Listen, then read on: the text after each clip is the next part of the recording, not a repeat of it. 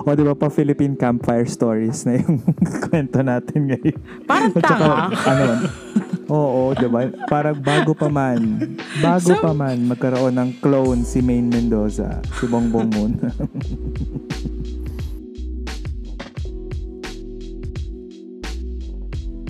Welcome sa ating season finale. Yes, nasa huling episode na tayo ng ating seryeng Shapers and Shakers, Personalities of Martial Law. Kami yung mga host. I am Lee Candelaria. I'm Joselito Ebro. I am Aaron Malyari. And I'm Vekal Porha, and you are listening to Podcast, Conversations on Philippine History, Politics, and Society. Alam nyo, sure ako na ano eh, na in-expect ng ating mga listeners na ang huling episode natin ay tungkol sa presidente, sa sitting president ng Pilipinas, si Ferdinand Bongbong Marcos Jr. or si BBM. Or at least, ano, in-expect nila na at some point, isasama natin si BBM dito sa season na to. Kasi syempre, hindi kompleto ang Marcos political dynasty without him. And by that, we mean um, those who are in power today who are already personalities of martial law. Mahalagang banggitin yan kasi baka maghanap ang listeners natin ng iba pang members ng Marcos Political Dynasty. So, tama na siguro yung na-cover natin sa ating season na ito. No? Uh, at least, tama na at least kahit sa podcast man lang. Marami kasi tayong pag-uusapan tungkol kay BBM. Kaya simulan na natin um, yung ating conversation. Una, sa kanyang list of accomplishments in his more than 25 years of public service. Okay, kung titingnan ang kanyang profile na available sa website page ng official website ng Philippine Senate, isang prominent na accomplishment raw ni BBM ay ang Ilocos Norte Power Windmill o yung Bangi Wind Farm na first in Southeast Asia. To be fair, ang phrasing sa website ay to the effect na it was BBM's good governance that attracted investments in energy generation. Or pwede rin yung geographical characteristics ng Ilocos Norte yung naka-attract ng investment ano. Kasi it was a 1996 study by the National Renewable Energy Laboratory in the US which identified Ilocos Norte as a feasible location for energy windmills. Tapos, uh, North Wind Power Development Corporation or NPDC ang nakipag-coordinate sa World Bank to construct the windmill. I therefore conclude that literally anybody can be governor of Ilocos Norte when the mid- when the windmills were built. And it's not necessarily his efforts that led to that wind farm. At tulad niyang wind farm debacle na yan, maraming questionable claims itong si BBM at nagsilabasa na yung mga yan nung eleksyon. Pero for our finale episode, let's try and go beyond these controversies about his claims of accomplishment doon sa tagal ng kanyang panunungkulan bilang gobernador, vice governor, congressman at senador. Kasi tulad ng majority ng mga politiko sa bansa natin, na ang tanging pinangahawakan lang ay ang kanilang matunog na last names, alam naman nating wala talagang masyadong achievements at accomplishment ang marami sa ating mga leaders. At hindi rin naman yung requirement sa pagiging presidente. Kasi nga 'di ba kahit naman si Noynoy Aquino, wala din masyado nung napush siyang tumakbo bilang presidente noong 2010. Perhaps mas magiging fruitful yung discussion natin kung pag-uusapan natin yung buhay ni BBM as the son of the president during martial law. So itong si BBM or Bongbong Marcos, Ferdinand Romualdez Marcos Jr. was born on September 13, 1957. Mas matanda lang sa kanya si Amy ng halos dalawang taon. Ipinanganak siya sa Santa Mesa, Manila habang ang kanyang ama ay congressman ng 2nd District ng Ilocos Norte. So, like Amy, lumaki siya kasabay ng meteoric rise to power ng kanyang amang si Ferdinand Marcos. Halos magkalapit lang sila ni Amy ano. Pero weird enough, parang mas si Amy yung nabigyan ng unang tikim ng politika through kabataang barangay. Tulad ng napag-usapan natin sa ating Amy Marcos episode. Um, interestingly, mas sakto yung age ni Bongbong actually para mag-head ng kabataang barangay. Ah, bakit kaya hindi sa kanya to binigay? No? So, well, ayon sa account mismo ni Ferdinand Marcos, magkaiba daw kasi itong dalawang magkapatid. Ando na nga tayo. Sabi mismo ni Ferdinand Sr. or ni Marcos Sr. sa kanyang diary about Amy, and I quote, Amy won the topmost honors in school. In all her subjects, and her teachers were proud of her. An Ilocana teacher commented, Ti pariya hangan nga agbunga ti tarong. Pasintabi po sa Ilocano ko, pero it translates into an apple tree will not bear an orange fruit. Mhm, 'di ba? Talino pala ni Ate Girl. So sa Assumption niyang Recognition Day na binabanggit ni Ferdinand Marcos noong 1970, the same year, ito naman ang sabi ni, ni, ni Marcos Sr. tungkol sa kanyang uniko iho na si Bongbong. And I quote, Imelda feels calamity has befallen us because she cannot control Bongbong, who does, who does nothing but play with his friends to the prejudice of his schooling. He has lost his star, missed two days of homework, and stayed up tonight with his two friends. It has reached the stage where I have warned him that I will throw his friends out of the palace if they are overstaying. But I feel that the boy's willpower has not developed enough. And of Grabe no, so parang bahay talaga nila yung Malacanang, no? So parang Totoo yan. papalayasin ko yung mga kaibigan mo kapag ano, overstaying sila rito. Parang wow, yun yung talaga yan. No? Hmm, taray. Pero yun nga, mga 12 years old pa lang naman si Bongbong nito. So, I mean, bata pa rin naman talaga. So, hayaan mo na maglaro, di ba? Kapag tumanda na yan at ganyan pa rin, yun yung mas malaking issue, di ba? Pero itong si Ferdinand Marcos ay concerned nga talaga about Bongbong's education. Kasi nga, hindi raw talaga academically inclined. So, later that year, it was decided that he will be sent to England. Ito muli ang isang entry sa diary ni Ferdinand Marcos about this. And I quote, There are some criticisms, especially Max Sullivan, of the decision to send Bongbong to England, but it offers the best education for a boy. In the Philippines, he is either spoiled or hated because he is the president's son, and he has to learn to stand on his own. But he has to learn Ilocano before he goes. So I may send him to the north first. End of quote. So ang tanong ko dito, natuto ba talaga ng Ilocano? Kasi according to BBM himself, his Ilocano is weak. Yeah, no, so and after a few months in England, noong una raw ay tamad pa rin itong si Bongbong kasi nga nag adjust pa. Pero later, naging okay naman na raw. Sabi ulit ni Ferdinand Marcos, the father, and I quote, He had lost his darkness and he looked unbelievably handsome. He had acquired some kind of an English accent and the peculiarly English terms like frightful, dreadful, chap. He was changed much deeper than mere accent or adeptness in the English language. He now placed greater importance on his academics than on sports. He casually announced that he would have to give up his judo as it cuts into his study and work on physics and he bragged of his being told by his master that they would recommend his elevation or acceleration in physics.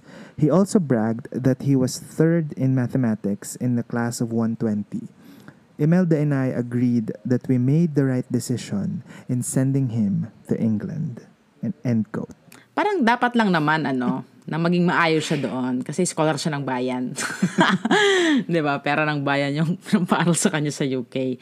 Pero dito rin natin makikita na merong natural na inclination si BBM na unfortunately hindi niya mamamaximize kasi nga daw at ito ay sabi ng kanyang anak na si Sandro Marcos gusto raw ni BBM maging scientist talaga pero sabi raw ng kanyang ama na si Ferdinand Marcos Sr. walang pera dyan so magpolitika ka na lang So wise, no? Although kailangan din nating i-point out na whatever we read from Ferdinand Marcos's diary should be taken with a grain of salt. Kasi he's not totally honest din naman about his writing. Kasi alam niyang may babasa nito in the future and dapat ayusin niya or at least show a better picture of him and also his family. Anyway, going back to Bongbong, Narinig niyo na ba yung isa sa mga urban legends surrounding him? Ayon sa kwento, namatay daw yung tunay na bongbong habang nasa England. Sa ibang kwento naman, sa Manila daw siya pinatay. So, ang ginawa daw ni Imelda at ni Ferdy ay kumuha ng pamangkin at pinaritoke para maging kamukha ni Bongbong. So, ang BBM na nakikita natin ay di umano, isa na lamang clone. Oh my God! Anong masasabi niyo dyan? Pero bago kayo mag-react, break muna tayo. Pahinga muna.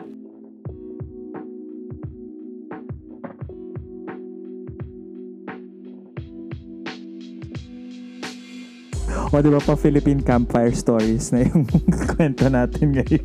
Parang tanga. ano, oo, di ba? Parang bago pa man, bago So- pa man magkaroon ng clone si Maine Mendoza, si Bongbong Moon.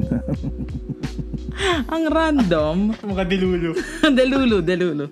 Anyways, Naalala ko nga na nag-resurface itong story na ito noong 2021 when someone sought to have BBM disqualified as candidate for president.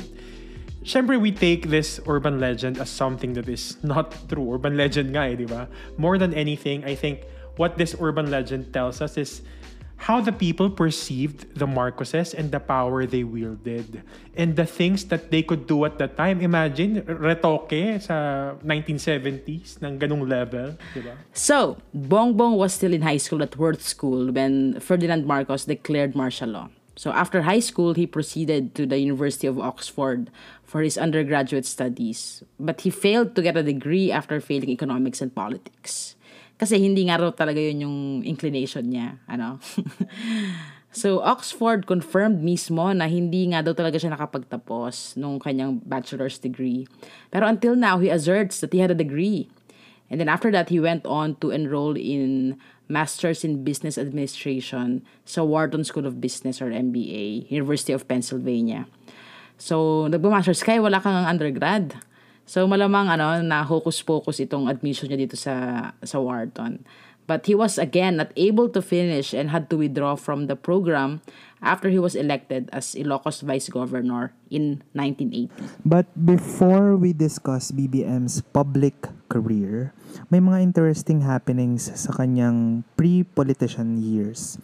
Isa rito yung kanyang short stint as a child star. No? So, sa pelikulang Iginuhit ng Tadhana, The Ferdinand E. Marcos Story, which is a biopic in 1965 in time of Marcos's campaign for presidency, may eksena doon na nag speech ang batang bongbong about being a politician someday. Kasi talagang ano, no, it's a family affair. Totoo yan, no? Tayo-tayo lamang dito, no? So, true enough, no? So, and then in 1966, Bongbong and Aimee were kids, obviously, but they were among the 400 kids waiting in the Malacanang's music room for an exclusive meet and greet with the Beatles. O, di ba? The biggest star nung panahon na yon, yung meet and greet nila, no? So, the Beatles would remember their Manila experience as a very troubling visit, pero interesting moment itong meet and greet na ito sa Malacanang. Kasi the Marcoses wanted to make it seem as if they were in with the times, no? Na talagang sila ay, ay the it family, kumbaga, no? So, on the day of the event, July 4, 1966, armed with aides went to the Manila Hotel to ask when the Beatles will go to Malacanang.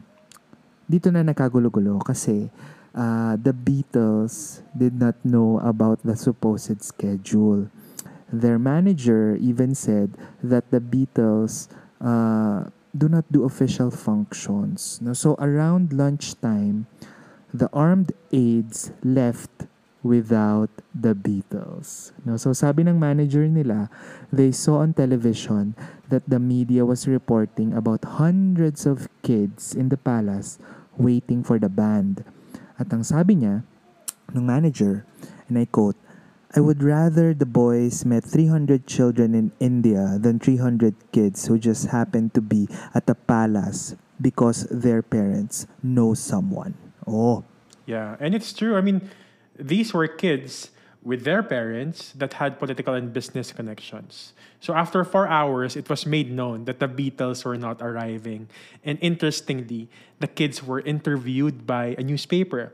And Bongbong, at eight years old, was quoted saying, and I quote, I'd like to pounce on the Beatles and cut off their hair. Don't anybody dare me to do anything because I'll do it just to see how game the Beatles are. End of quote. Yeah. Bongbong at eight years old, no? And it was it was this Malacanang visit that did not happen that led to the maltreatment of the Beatles. They were hit with a huge tax bill. They were refused service at Manila Hotel, and an angry mob waited for them at the airport. It was clear that this was all because they snubbed the Marcoses. Hindi pa nga martial nun eh. so, isa pang interesting na anecdote concerning Bongbong is that he liked hunting daw. Kaya noong 1976, the Kalawit Safari Park was created to feature African animals. Kalawit is an island in Palawan and it was inhabited. So pinaalis yung mga tao dito para gawing game reserve ng animals from Africa na hindi naman endangered at all. After the fall of the Marcoses, the island became known as Bongbong Safari Park. Kasi pinupuntahan daw ito ng presidential son to hunt native wild boar. Grabe talaga, no? Lifestyle of the rich and the famous. So sa ating pagbabalik, pag-uusapan pa natin yung karera sa politika naman ni Bongbong Marcos.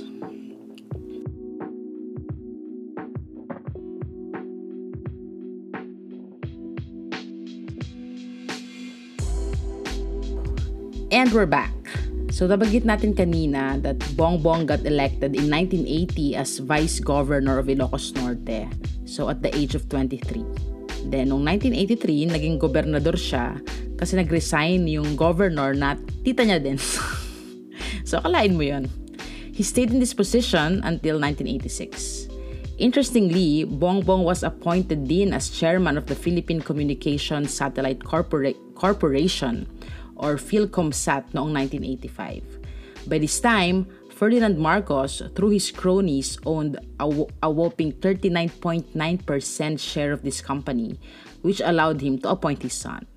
And at the time, BBM had a salary that ranged from 10,000 to 100,000 US dollars every month. So, dollars yon ano, at buwan-buwan, monthly salary yon hindi, hindi annual. So this is despite rarely visiting the PhilComSat office and having no real duties.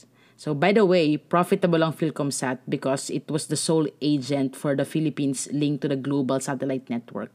So very unethical actually for the Marcoses to have been involved in the PhilComSat in the first place. Yeah, and that's just the tip of the lavish life that BBM lived, no? It was very clear how the Marcos children benefited from the ill-gotten wealth of the family. BBM and Imie's monthly allowance, halimbawa, while studying abroad was 10,000 US dollars, no? Magkano yung stipend mo, Vic? Ma'am, naka, ma'am, nating pag-usapan. Kaloka. Isang taon. and and at itong mga itong si BBM at si Amy, they were housed in lavish apartments and they were assigned mansions in Metro Manila and Baguio among others. So it was very obvious how the Marcoses leveraged their positions in politics to amass wealth talaga. Kaya naman yung mga argument na ang kasalanan ng ama, hindi kasalanan ng anak. We're not talking about small things here, ah, kasi it was the people's money that was stolen. Yeah, pero ayan na nga, no? So, kung tulad ka ni BBM na lumaking naniniwala na deserve nyo yung yaman na ginagastos nyo, wala kang makikitang mali. 'di ba? For sure, sa isip ng mga Marcoses at sampu ng mga kaanak at kapamilya nila, wala silang ginagawang mali which makes it more infuriating. As historians kasi we saw how the family ransacked the country. We saw the effect based na rin sa ating pag-aaral ng kasaysayan. Naalala ko tuloy nung mga huling araw ng EDSA Revolution, nakasuot ng military fatigue si Bongbong. So, handa daw kasi siya talagang mangyera, lumaban, at pinush pa nga niya yung tatay niya na atakihin at pasabugin ng Camp Crame. Despite sa dami ng tao or civilian na nandoon. Hindi pumayag si Marcos Sr. kasi kahit naman may sakit na yun, nag-iisip pa rin siya. And then later, after their family was exiled here in Hawaii, PBM participated in an attempt to withdraw $200 million from a secret family bank account sa Switzerland. So nakatunog yung Swiss government, so the bank account was frozen. So mahaba pa itong kwento ng ill-gotten wealth ng mga Marcos.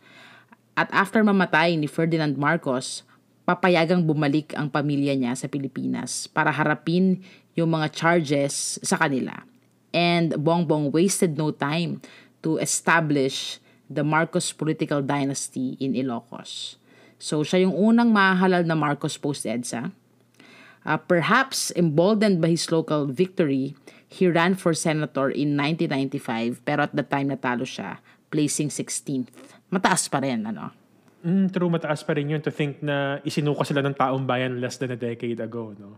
And in the same year, 1995, BBM attempted to push a deal with the Philippine government to keep a quarter of the ill-gotten wealth that has yet to be recovered from them. And of course, the Philippine Supreme Court said no. No, syempre no, 'di ba? Ang ang tanga lang din ng attempt ng settlement na ito, no. Pero yun nga yung point, eh, no. Bakit nakikipag-settle? Ibig sabihin may ninakaw talaga. Yeah, totoo. And since then, he has never left the political limelight until we get to the present. He is the sitting president.